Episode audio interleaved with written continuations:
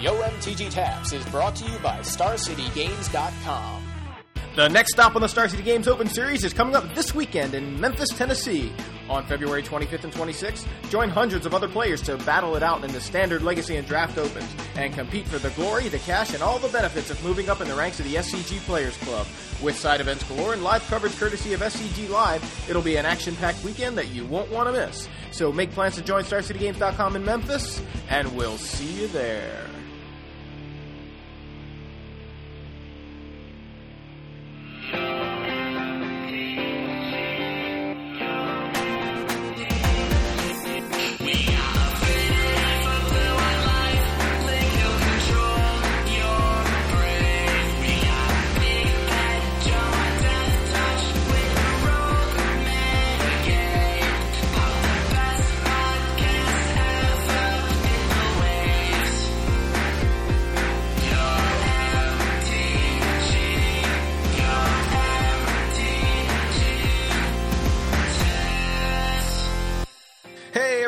Welcome to episode 97 of Yo MTG Taps. I'm Joey Pasco, I'm Big Head Joe. and uh, we're here to talk more about some magic. Yarp.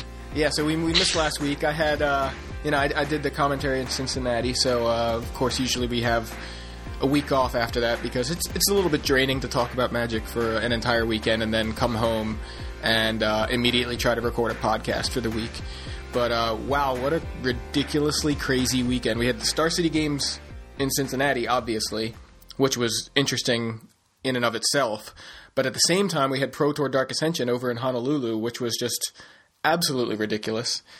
Uh, we Wolf Run ended up taking home the trophy with uh, with piloting Brian Kibler to the win. Uh, what? What's funny? I don't know. Wolf Run was piloting him. yeah, Wolf Run piloted Brian Kibler, uh, but no, Brian Kibler wins his second Pro Tour, um, and uh, that I, you know, very very deserving. Uh, he had to go through Jon Finkel in the finals, I uh, not in the finals, in the semifinals uh, to get to the finals, where he had to face Paulo Vitor Damo da Rosa. so, uh, pretty hefty top eight uh, over there in Honolulu, and uh, we saw kind of the evolution of standard, and, and it's continued kind of to evolve since then. We had uh, we had SCG Charlotte this just this past weekend, and uh, kind of people applying their knowledge uh, or or the information from Honolulu to the uh, the standard metagame, and and I think I think it looks like Dark Ascension really has uh, has kind of freshened things up quite a bit. For now. For now, yeah. I mean, it's still early, but I'm I- saying it, it, I- we had that kind of stale thing going on uh, before Dark Ascension, where it looked looked like, uh oh, is it getting, is this is this going to be bad? And then Dark Ascension came along, and there's a lot of cool decks. God, what, what were you going to say? Oh, I'm just saying that, like, um, I think that if anyone has the right idea right now, it's. I mean, as much as I'd like to say it's Mitchell Anderson with Mono Red, Right. um, I really think it's Todd Anderson, the different Anderson. Yeah, um, because I mean, like some sort of Esper tokens, Esper with spirits is going to be some is going to be like the deck to beat is what I've been like. I don't know if I've said that on the podcast or not, but it's definitely what I've been thinking is that Right. it's going to be white based aggro, but specifically Esper because of um, Lingering Souls. Lingering Souls um, plus um, Moorland Haunt and the uh, the uh, Drogskol Captain. Right. Yeah, well, I mean, you definitely implied it a little bit on the podcast. I'm pretty sure. At least I remember talking to you about it. So, like on the phone. So I feel like it was on the podcast. It could have been before or after or something. But uh, Sure, yeah. sure. I, I- think. I mean, I really think that this is the deck to beat. the deck that people are comparing it to really is uh, is fairies, which is uh, some people may say that's that's scary, and other people like me will say I want to play that deck now. Yeah. so, uh, I mean, I was already starting to get a little more. I hadn't played with Delver myself, but I, I was starting to kind of get more and more attracted to it. The more it started to morph into an aggro control. I I guess I just it wasn't too impressed with illusions um, until until it won the invitational, uh, and you know in the finals, it was there were two illusions decks facing off. I kind of saw it, it kind of impressed me a bit there, and I started kind of thinking about it, but I still hadn't committed. But at this point, I think uh, You know, I, I really I agree with you. I think Delver is the deck to beat. But the cool thing is right now is that this is kind of this is kind of the way you really want it to be. You want there to be like one or two decks to beat, which I guess you could say are Wolf Run and Delver, uh, Esper Delver. And it's funny to keep calling it Esper. We said this last episode too, where it's it's really only splashing black to flashback Lingering Souls. Uh, but yeah, you you could also call it Spirits, which is probably more accurate at this point. But since it has Delver in it, it people, including myself, are going to continue to accidentally or or intentionally call it Delver. Um, Right. But, but yeah, like so you've got these two kind of decks to beat, but they're not oppressive really at all. There's all these kind of rogue strategies that can that can win. I mean, for instance, you already mentioned Mono Red won this past weekend, and Yep. that's three out of the last four Open Series. Mono Red has won. Now, I mean, we can say red is the strongest color in Standard right now, right? I mean, Can we? I don't. I don't know. I, I sort of am joking, but no other color can compete without the aid of another color, with the exception of mono green, which is probably the second best color in Standard. Then, right? So red and Yeah, green are the best colors in Standard. It's a pretty decent point. Um, I'm sort of joking, but it's funny to me to think because by that criteria, playing without the aid of another color, you've probably got red, green, and then black in that order because that's the you know mono black is actually starting to to you know get its legs you know under it and and starting to show up. So it's kind of funny to think that green is maybe the second best color in standard by that criteria. you know. Yeah. I don't know that that's the criteria to judge things on though. so No, I still think it's white. I still think that white is by far the strongest color in standard.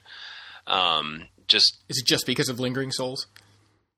well, I mean, it has a lot to do with it. It is white, regardless of whether you spend black mana to flashback or white mana to cast it. right. It's funny. Somebody somebody tweeted this. I can't remember who who said this. I don't know if it was like uh, I I either want to say it was Sam Black or or Jerry. I just I, I just can't remember. But they said they start their deck with four lingering souls and build from there.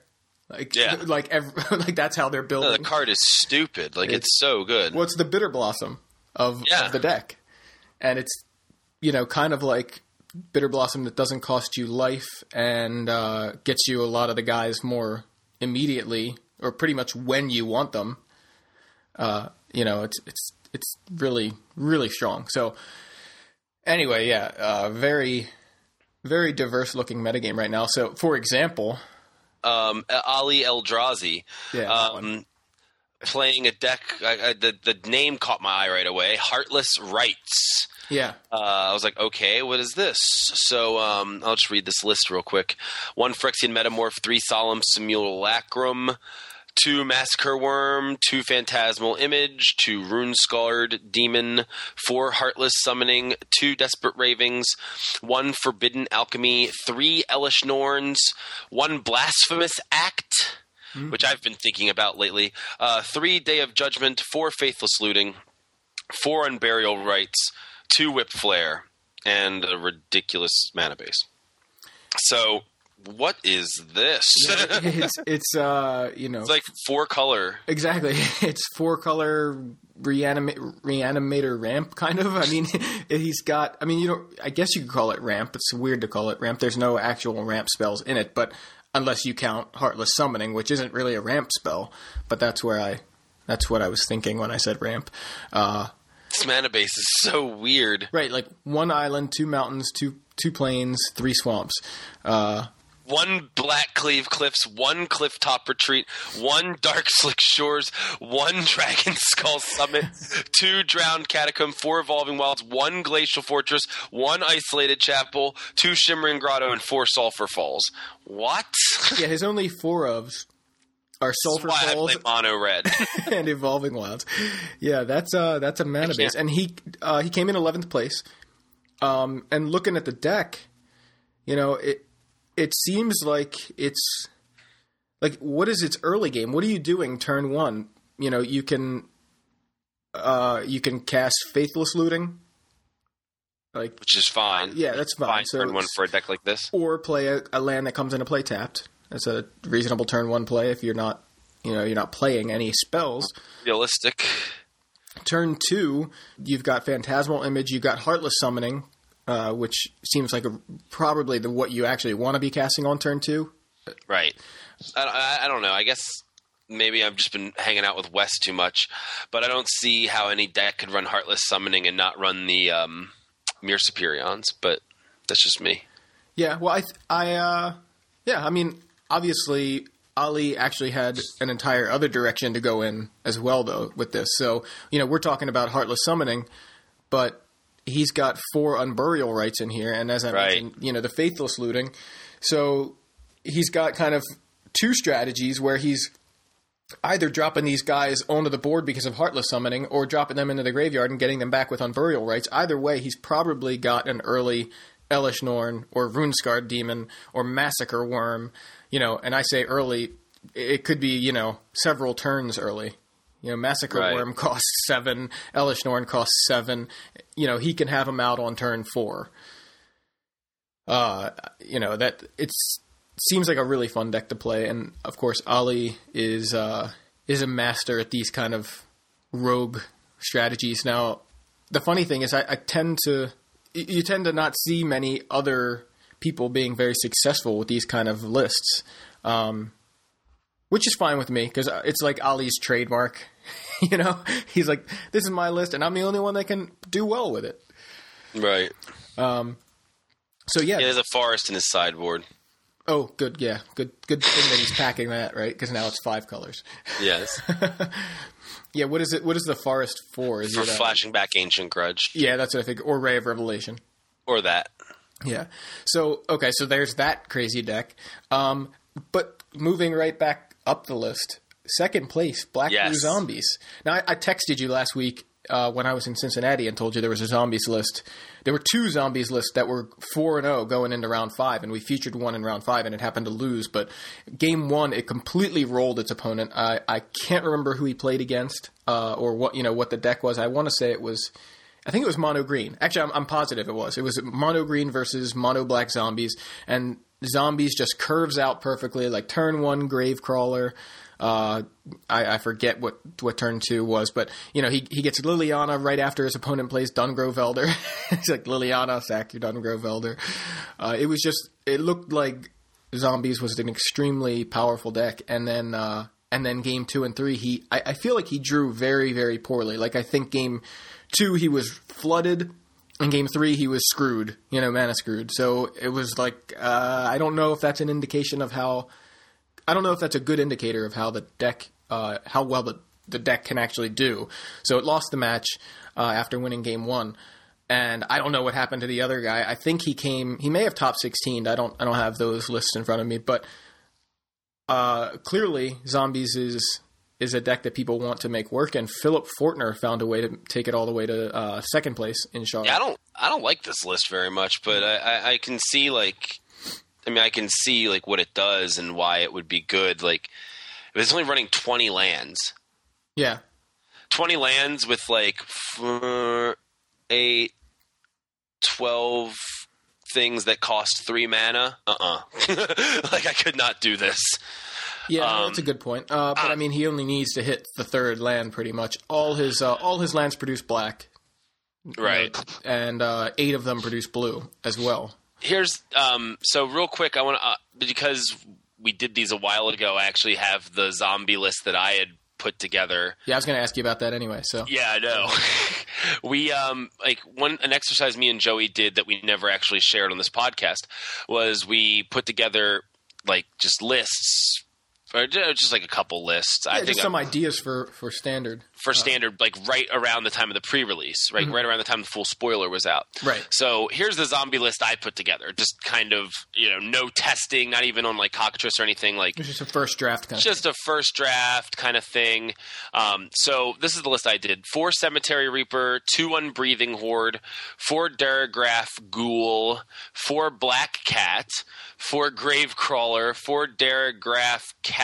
Diregraf? Is it Diregraf? I, I've been saying diagraph. I think it's Diregraf. I just keep Diregraf. I just keep- uh, it- it's a terrible word. Four uh, Diregraf Captain, one Skin Render, three Go for the Throat, three Geralf's Messenger, three Despise, four Tragic Slip, and 24 lands.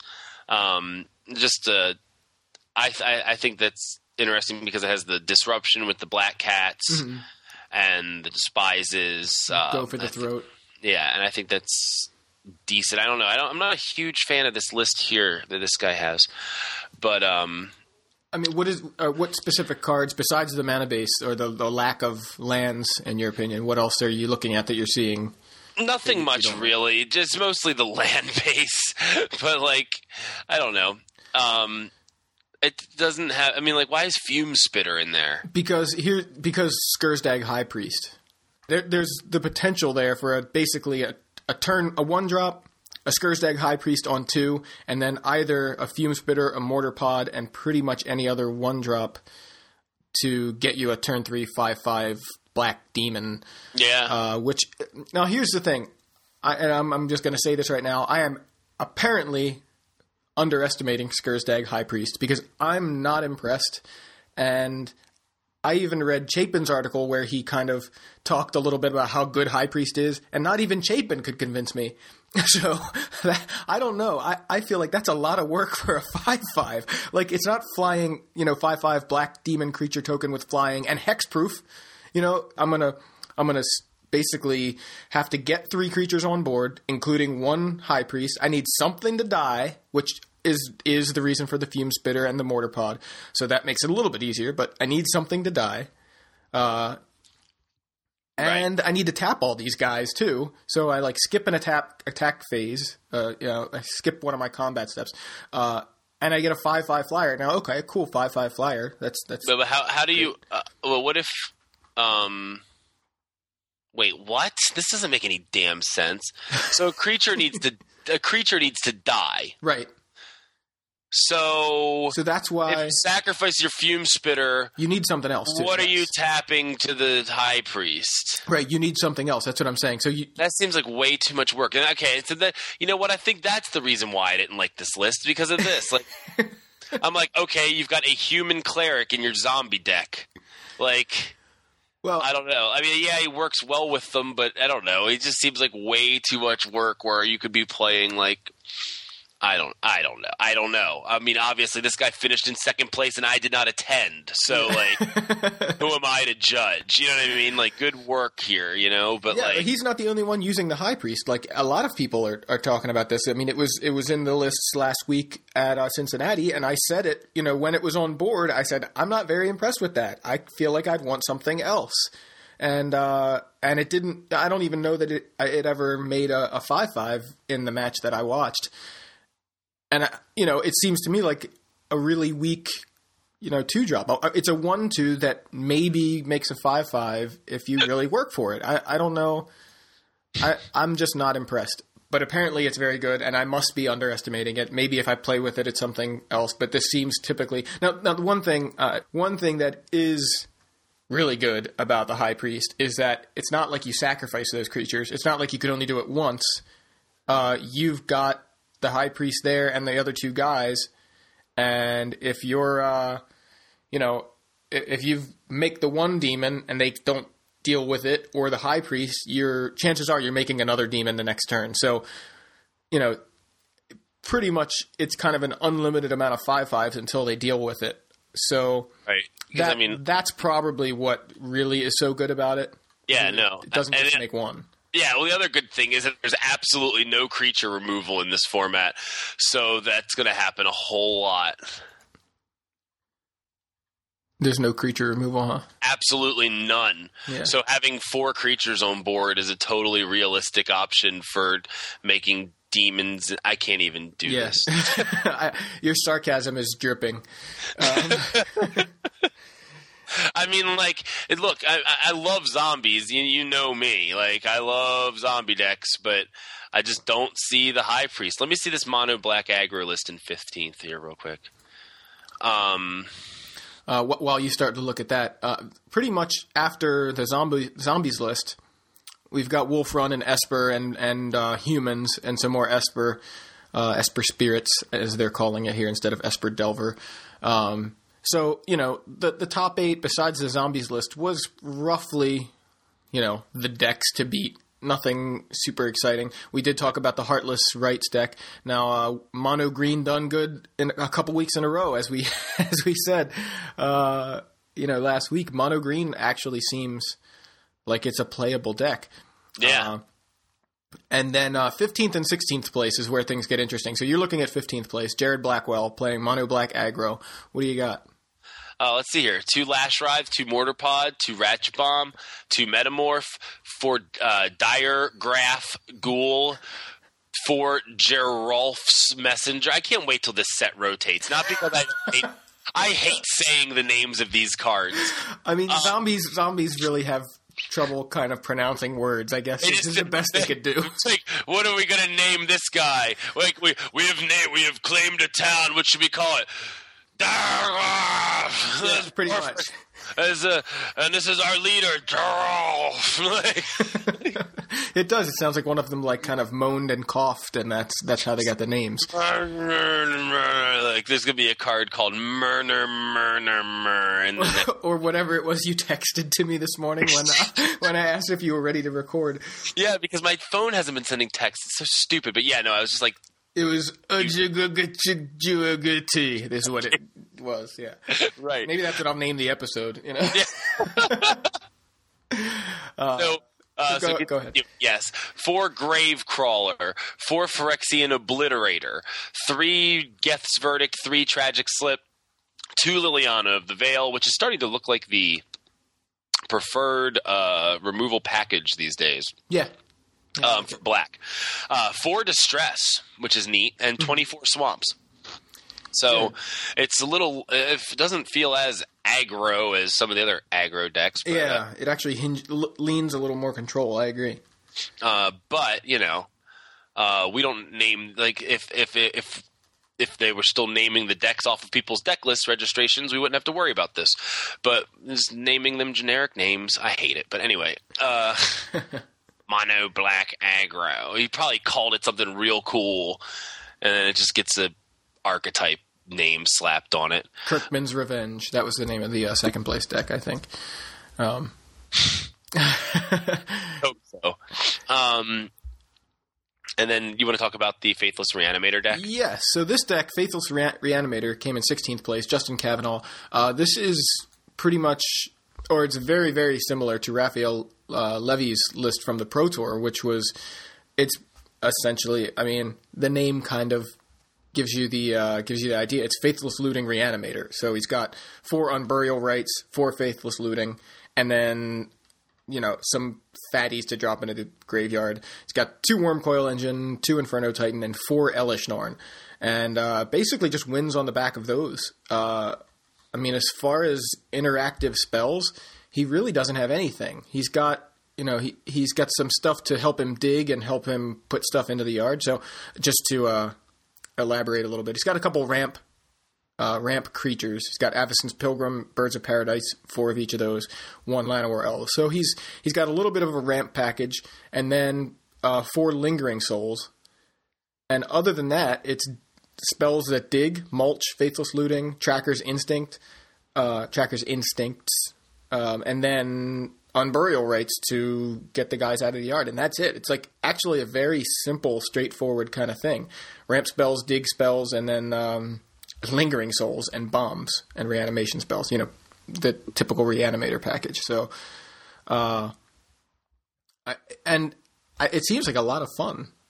Like I, I kind of uh, expect to see this deck maybe more and more often. He's got two Jin-Gitaxias in the board, two Thrun in the board, uh, an additional mass or uh, one Massacre Worm, and an additional two Wurmcoil engines in the board. So he can uh, he can really kind of pile in on the fatties. Uh, really, really cool list, and that's again Raphael Levy played this at the Pro Tour or played something very similar to li- to this list, and uh, I, I think it's a cool cool new deck. Yeah, it looks neat. It's it's definitely a, a way different take on this than I've ever seen. So, Right.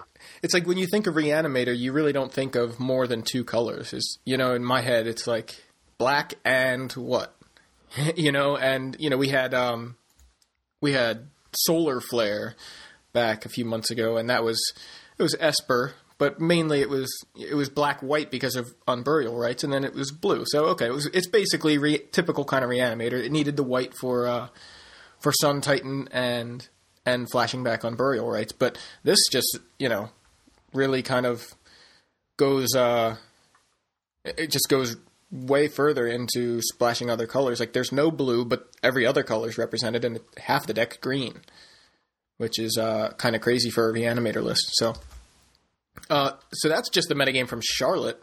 Uh, looking at the the top 16 from Charlotte, it seems like pretty varied. We've got three spirits decks, three wolf run decks, two humans decks, two black aggro decks, two reanimator decks, uh, one red deck, obviously, which won, one I guess kind of more classic Delver list, one mono green, and one uh, tokens list. So, like that's a lot of different different decks. Yeah, I think that's awesome. yeah. No, I agree. I, I- think that the the format looks pretty nice right now. Um, One one of the breakout cards from the Pro Tour. Did I just interrupt your train of thought? Did you? not at all. Okay. Uh, one of the breakout cards from the Pro Tour was Huntmaster of the Fells, Right. and that was obviously in the uh, in the Wolf Run or the Red Green aggro list that that uh, Kibler won with, and the the Channel Fireball team kind of most most of those guys played that list. Um, but I kind of want to play it, and and this is kind of I may have even said this on the podcast before, but I really just want to play it with blue spells. Uh, I know that sounds, you know, crazy, but uh, I, I really think he interacts a lot better. For anybody who was watching the coverage of Cincinnati, uh, Jacob Van Lunen and I were talking about this kind of a lot um, because he wants to, like, that's kind of the deck that he's working on was like rug control. Um, and, and I really like that idea, which is basically the Huntmaster interacts very well with instants because he's the kind of card you want to flip back and forth. You know, most werewolves you want them to flip and you want them to stay that way, right? Like I just want this guy to, you know, stay in his powered up mode. Um, you know, wolf out and and whatnot. But uh, yeah, so but but Huntmaster, it's great when he flips back because you get the wolf, you get the life gain. You want to be able to flip him back and forth. So something like uh, Snapcaster Mage can be two spells on his own. You know, like you you have your Huntmaster flipped, and you uh, it's during your opponent's turn, and you go Snapcaster Thought Scour. Uh, that's two spells. Huntmaster will flip back on the other turn, and then you don't play anything on your turn, and then on their turn, your Huntmaster flips again. Hunt Right. flips into Ravager the Fells. You kill something. You got this, you know, guy, and I- just really like the idea of playing. uh, You can call it rug, but it's actually, I think, the list that, I, and I didn't come up with a, a actual list uh, yet, but it's more blue red control splashing green for Huntmaster. And uh, I guess possibly Daybreak Ranger could could work well in there because for, you know for the same reason if you're sitting there trying to flip werewolves, uh, you know, and playing most of your spells on your opponent's turns, then uh, you know it's cool because you can leave up your mana, right? Just like a control deck wants to do. And if they don't play a spell, then and you you can decide whether you want the Huntmaster to flip back. Right, you can decide to play something because you may have Snapcaster, Thought Scour, or you know, Thought Scour is the one that I'm thinking of because it's a cheap uh, one mana instant um, that you can play on your opponent's turn. But I just feel like I want to play a deck that has four Huntmaster, four Snapcaster, and maybe a couple of Daybreak Rangers, and and that's it. And then just control the game from that. I just think it would be would be a lot of fun. Um, I mean, I I don't know. I mean, as someone who runs multiple whip flares and slag storms in his deck, like the Huntmaster doesn't scare me. It's like four mana, gain two life yeah, to me. Like, you know what I mean? Like, it doesn't really scare me all that much. Um, I'm actually working on a really strange red deck right now. I mean, I've always just been messing with red, you know what I mean? But I'm trying to do something like totally different. Like, at one point, it was almost creatureless. It had four Chandra's Phoenix. That was it. yeah. I feel like you talked about this a little bit either last week or you and I talked about it. I I say Yeah. last week, I mean last episode. Right, right, right. But I've been working on it. Um, I don't know what the creatures. I've actually been considering Wall of Tangle Cord. Isn't that weird? It's not that weird. It's kind of kind of interesting. I mean, people were playing that a little bit, uh, you know, like last year, last summer. it plays nice with Whip Flare and like. Well, I mean, it play- even plays nice with Slag Storm because it doesn't die to that. Right. But like, but I've also been running. Uh, uh, what's it? Perilous Myr. Oh, right, yeah, Perilous Myr plays very well with Whipflare because it does not die. right. Yeah, I I, uh, I like Perilous Myr right now. I don't know, it's not seeing as much play as I expect, uh, but I've heard several people mention it or seen people mentioning it on Twitter as you know why isn't this seeing more play? Right, it's pretty good. Yeah. Um, so do you want to move on and talk about uh, the most recent GP, GP Let's- Hoth? Let's do that. Yeah. So yeah, so there was a GP uh, Grand Prix Lincoln, and uh, congratulations to Ethan Suplee for winning uh, GP Lincoln. Um, Wait, what? Wait, who is that? Wait, I'm just looking at the picture. Is it? Oh, Bronson. Oh, that's. Oh, okay. Uh, so congratulations. I guess you can change. I guess you can cut that or something. But congratulations to Bronson Magnan for winning uh, Grand Prix Lincoln, and um, Who who is who did you say? Ethan Suplee is Randy from My Name Is Earl. I didn't know he played Magic. I've been waiting to say that this whole episode.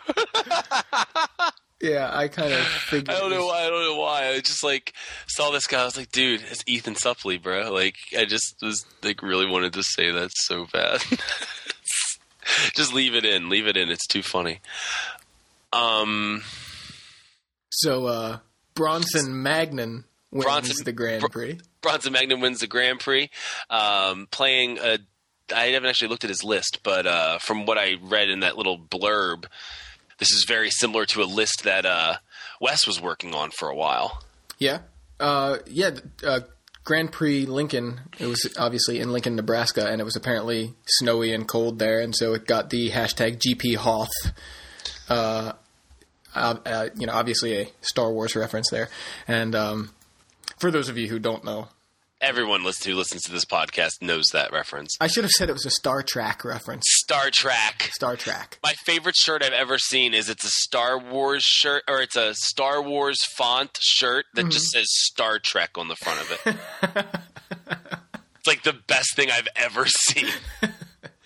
like nerd, like nerd rage. It's like the best thing ever. So like this deck is uh is nuts. Yeah. So, well, kind of what's exciting about this? First, it's the first ever modern GP. True. Uh, he wins with Confidant Aggro Loam. Uh, so really, it's a seismic assault deck that uses Life from the Loam to get a bunch of lands and discard them, do damage, and get the lands back with Life from the Loam and do damage. Basically, that's that's the deck. That's the the engine of the deck. He's uh, got a lot of other things kind of going on there. Um, Jab. yeah. Raven's crime. Exactly, Like like, retrace spells. So he can reuse a bunch of his uh, a bunch of his spells until he sets up seismic assault, life from the loam for the win. So like that's awesome. One of the other creatures that's in here that's cool to see is Countryside Crusher. Mhm. Uh, that was that was one that people were you know touting as the next Tarmogoyf back in Morningtide, right? like Right. and it really hasn't.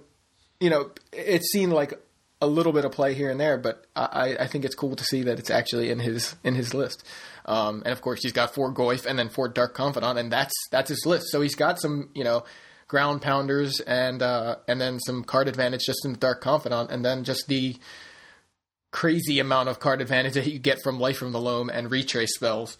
He's only got three copies of Seismic Assault, and uh, you know, so I, I guess I, I would think, being that that's the win condition, you'd want four copies, but you know, maybe he he just didn't feel like it was necessary. Uh, he can also obviously win just fine, smashing in with uh, with creatures. So Right. That is really cool. There were there were six archetypes in the top eight, so modern's pretty looking pretty diverse right now.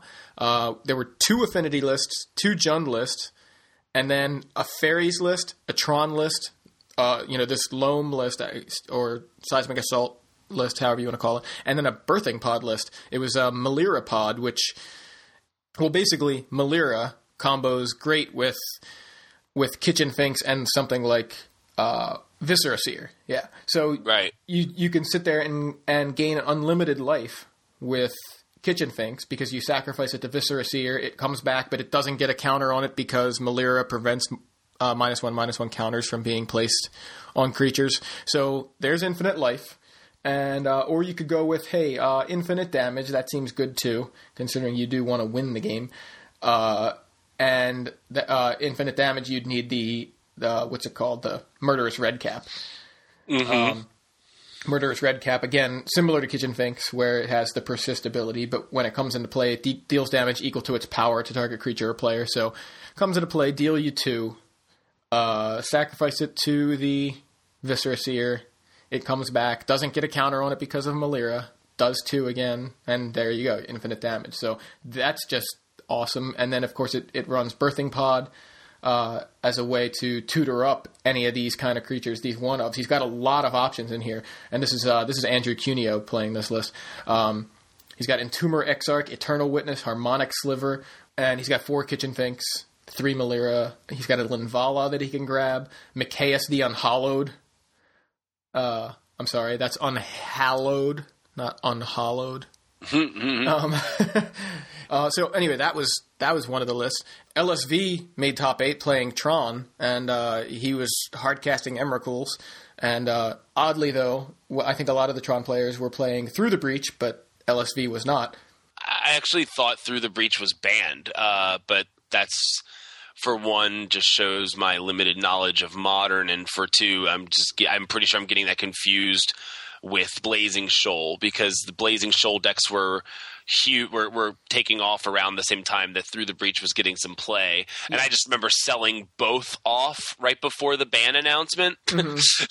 Because I had a bunch of both. Right. and like I was like, one of these is getting banned, and I just like sold them all, and I got good money for them, um, because the through the breaches I think we're take we're taking we're like paying out like seven bucks each, and the uh, Blazing Shoals are paying out like nine bucks each or something Nice. like that. Um, but yeah, so that's why I was confused on that.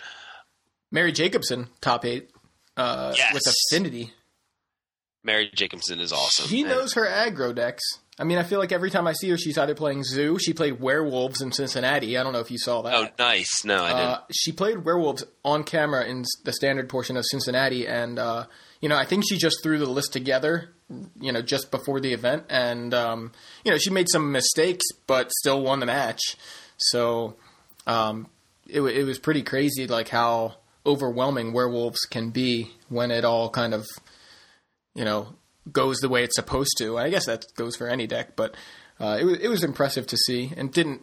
Uh, you know, she didn't like top 16, I don't think, but it was cool to see that like on camera and win a match against what I think was I think it was Black White Tokens uh that she played against. It's tough to remember, you know, long weekend watching a lot of Magic. Uh but it's cool to see her now she's playing Affinity in uh in modern and makes top 8. Pretty awesome. Yep. So modern's looking pretty exciting, but I am a little, uh, you know, disheartened to not see any real control decks in the top eight. Uh, you know, and it's just the top eight.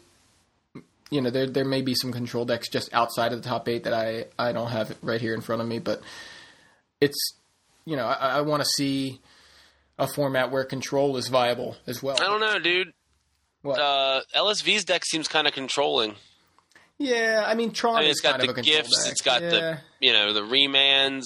You know, I, mean, I don't know. It You're seems right. I mean, Yeah, I, I, it's not a pure. It's more of a combo control kind of thing. You it's know, kind because of a ramp combo control. right. Well, the combo is play lands, yeah, which isn't like you know the best combo in the world, but that's basically what we're you know what it is. right. I like that we've got fairies in here, Yeah, that's pretty cool. Despite not having Bitterblossom. They're like, don't care. Yeah, Dillian Click's still good. yeah, I, I love this. This is actually mono blue fairies too, which is cool. Like, uh, Yeah. you know, four Mistbind Cliques, four Scion of Oona, uh, two Spellskite, two Spellstutter Sprite. I'm sorry, four Spellstutter Sprite and three Vendilion Clique. I mean, that's besides the Spellskite, that's pretty much what fairies looked like in Standard, uh, and now, uh, you know, now in Modern, just kind of like, oh, throw them. Throw a couple of Spellskites in there, and then you've got Cryptic Command, Mana Leak, which wasn't available when Fairies was in Standard. Four Remand, a Spell Pierce, four Spell Snare, and then three Vedalken Shackles, which I love. Um, I like that he's playing Tectonic Edge too. Uh, you know, it, it feels like when that card rotated out of Standard, like people kind of forgot about it, and uh, I hadn't seen it in a ton of modern lists. And it's you know it's really obviously we remember how good how good is Tectonic Edge. So that's the first Grand Prix uh, with modern as the format. So uh, and again, modern modern looks really really fun, and I think uh, I think it, it's got some more room to grow, but I think things are going the way the way they should. Now that doesn't mean that I necessarily think nothing will change with the next band restricted announcement, which I guess is coming up when uh, end of March, I think.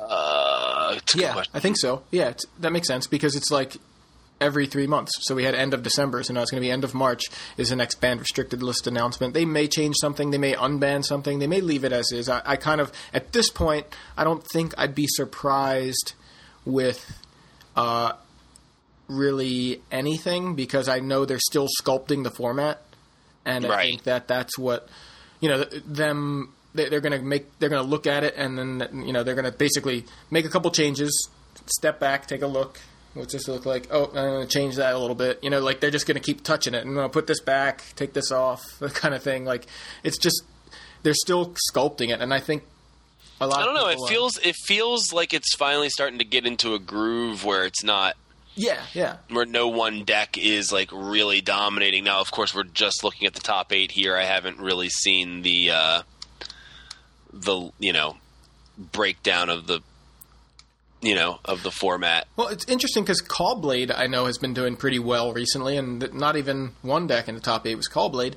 Uh, you know, obviously there's no Stoneforge Mystic available and no Jason the Mind Sculptor, but, you know, people are still playing Swords and Squadron Hawks. Uh, Colosso Fuentes, I think, won a PTQ with it uh, himself, and, you know, it, it just seems like there are even more decks out there. I think it's a pretty diverse format, and yeah, you're right. Again, I wouldn't be surprised that they do nothing either. Uh, one card that I know people were talking a little bit about, and of course people talk, so it doesn't necessarily mean anything. But uh, cranial plating is pretty pretty strong in these affinity lists, and people are now playing Steelshaper's gifts. Mary wasn't, but uh, the other affinity list did have Steelshaper's gift in there, which is essentially the other half of uh, Stoneforge Mystic. If uh, if you think of Stoneforge Mystic Oh, right, right, right, right. Squire plus Steelshaper's gift, It's like one, yeah, one white, yeah. yeah, and you grab an equipment. So Wow, those are f- sold out at five dollars right now. yeah, I mean it's it's basically just to fetch uh, cranial plating. Like that's Right. that card is ridiculous. So that I, I don't know though because they've already kind of crippled affinity somewhat with the uh, the, the artifact lands being gone, but affinity is still a list. They don't want it to like be completely gone. I don't think. I don't think they're trying to de- destroy affinity. They're trying to make it uh, more fair. And at this point, I think it's probably fine. But it is a card that I've I've heard them talk about. So uh, this weekend is Grand Prix Baltimore, and that is standard. And uh, you're going right. Yes, I'm not playing, however. I guess you're going to be doing a lot of trading. I, yeah, I got work to do. I uh, I think I'm playing. I haven't really Yeah? decided on a deck. Um, I'm going to be there. It's just kind of. Play Uh, Esper tokens. I, I mean, that's definitely a contender. I'm, I'm looking at the decks. I'm looking at is, uh, you know, Esper Spirits is probably the top contender. Blue Black Control because I've been playing it for so long, and I think, uh, you know, I feel like I'm comfortable with it. Um, and uh, Rug Control, as I mentioned, because I want to play Huntmaster of the Fells. It just seems fun. Um, and I think you know maybe that that'll that could be good. Uh, but again, I'm not. I, haven't even built the deck yet, so I'm not sure. Um, I think it's probably between those or Grixis, which you know is just kind of a branch off of the blue black control kind of idea, where it's not far off from that. It wouldn't be too far off from that list, and uh, and it would still be kind of something I'm comfortable with because it's a control deck. But that's uh, that's what I'm looking at to play. Um, I think Wolf Run is still a great choice. I think if I had all the cards for Mono Black Aggro, I might uh, might try playing something like that because it just would seem fun. I think my my intentions are to just play and you know have have a great time, uh, not necessarily. You know, I'm, I'm not picking a deck that I think I'm not necessarily picking a deck on the merits of this is the best deck, because if that were the case, it would probably be uh, Esper Spirits or Wolf Run.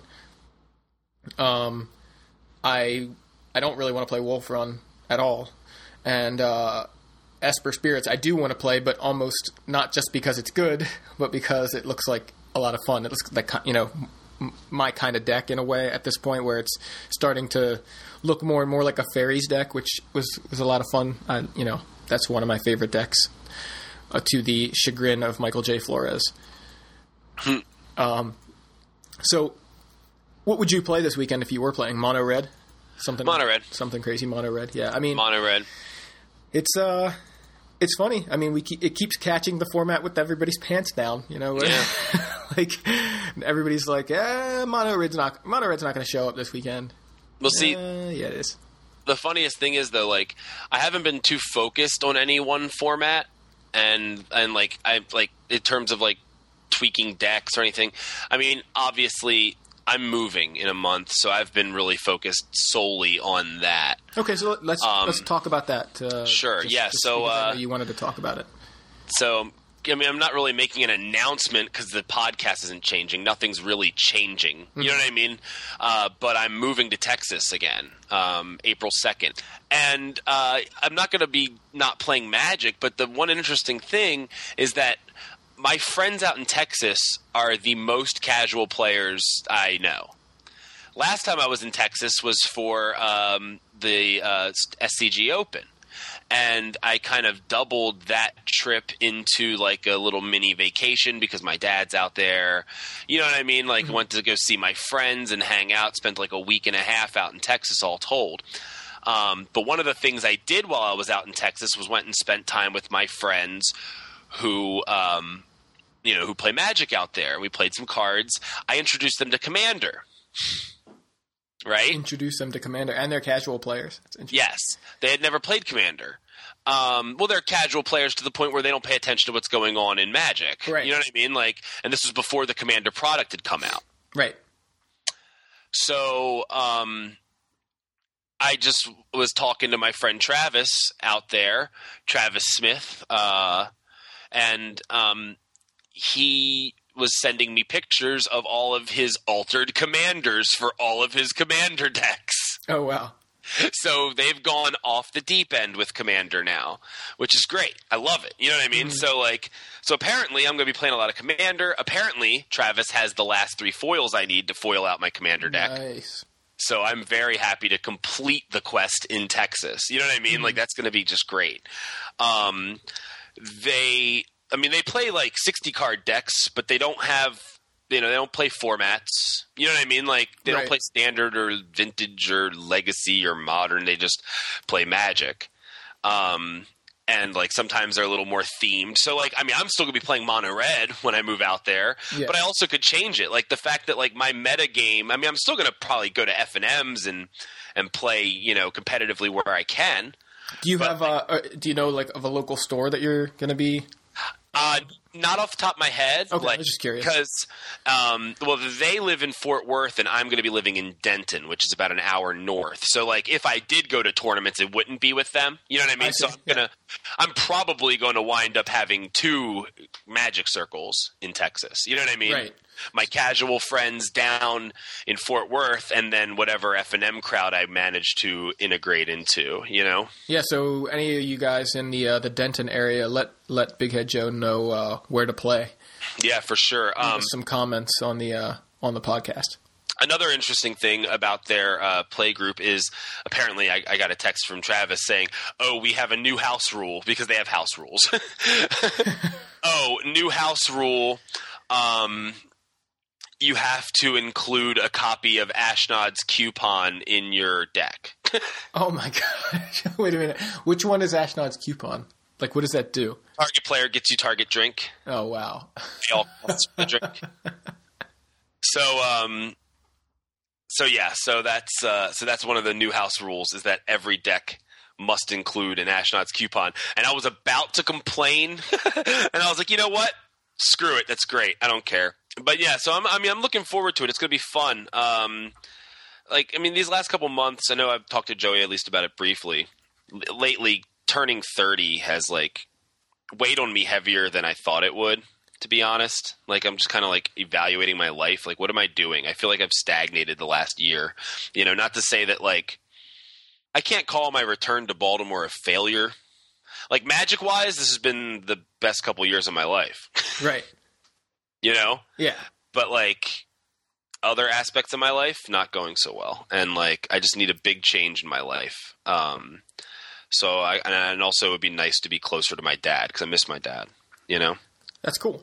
Yeah. uh, so so i'm moving out there i'm moving out there april 2nd um i have a feeling that i have a feeling though that i won't be back in baltimore anytime soon in terms of like permanently yeah. i'm not sure um you know what i mean I mean, I I can uh, appreciate that kind of uh, you know idea. I guess. So I, as much as I don't want you to go, I can I can appreciate it, and obviously I want you to uh, do what you got to do. we'll all be living in seattle working for wizards in a couple years anyway so yeah, make that, that'll work. so uh, cool. One of you guys that are in the uh, in the Fort Worth or Denton area, you know, I I know Texas is pretty tiny, so you know all you guys can just kind of get together. All, all just get on the bus. Just Yeah, get on the get on mass the transit and ride up. Right. Uh, but anyway, uh, so for those of you who might want to help me move, um, I think we're going to put up a donations button on the uh, on the website, at least temporarily. Um, I don't know when it'll go up, but it'll be up until about March 31st, like right around the end of March. So that way, you know, Joey doesn't like have to like send me money or something. right because we're using uh, we're using I guess my my PayPal Yeah. account. Yeah. or use Joey's PayPal because my PayPal is dead for reasons I don't feel like getting into right now. So yeah, so if you guys want to donate, uh, help me get to Texas, that would be really great. Um, you know, I work retail. Um, not, we're not going to turn this podcast into a telethon, I swear.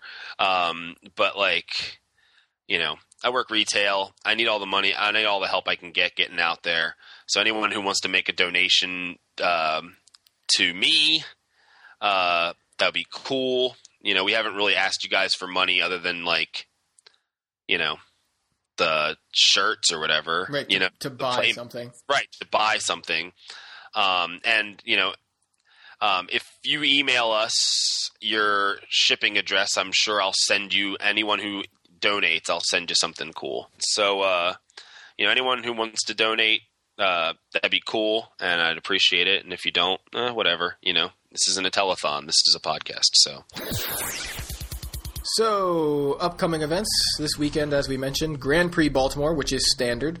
We will both be there, uh, in uh, whether or not we're playing in the event. Um, we will both be there both days, Saturday and Sunday. So that'll be awesome. Uh, and also this weekend we have the Star City Games Open Series in Memphis, Tennessee. So if you're not in the uh, in the Baltimore area, can't make the Grand Prix, head over to Memphis because obviously if you're not in the Baltimore area, area you're in the Memphis area, um, or maybe maybe in the area of Grand Prix Madrid if you feel like playing limited. You can go ahead and go there if that's you know that's what you want to do. Fly over to uh, Spain. So and if you're going to memphis um, the was that the marriott there right across the across from the convention center I don't remember. Where did we stay? We stayed at Marriott. Remember? I honestly There's a Marriott. There's a hotel right across from the convention center, and um, they have like pulled pork barbecue nachos. Oh yeah, yeah, yeah, yeah. They're like relatively cheap for hotel food, and they're huge. If you're in, if you're hungry, and you're in Memphis, go try the pulled pork barbecue nachos at the Marriott. yeah, or whatever it is, the hotel that's right across the street, and it's actually connected through like yeah, it's tunnel. connected. Yeah, Yeah. it's connected to, to the, convention, the convention center. center. Yeah, Like so- I'm serious. I had those nachos twice, and they were just so delicious every time. So highly recommended. Try the nachos. agreed, agreed. Uh, next weekend, March third and fourth, Star City Games Open Series in Tampa. Grand Prix Seattle, which is limited, and Grand Prix Lille, which is standard over there in France. So uh, we'll see like Raphael Levy playing that crazy uh, reanimator list maybe over there. So, uh, but yeah, so that that's the next two weeks, and uh, I think that's everything. I you think so too. Um, I can't think of anything else. Oh, uh, because we kind of skipped around a little bit on the events today. Mm-hmm. I just wanted to give a special shout out uh, to Paul Lynch for top aiding Legacy in uh, Charlotte. Oh, cool. Yeah. Enchantress, which we didn't even go over Legacy at all. But no, we uh, didn't. Yeah. he finished fifth playing Enchantress. Nice work, Paul. Yeah. You'll next time. Anyway, yeah. So that's everything. We are Yo! MTG Taps. Stop bitching, start brewing.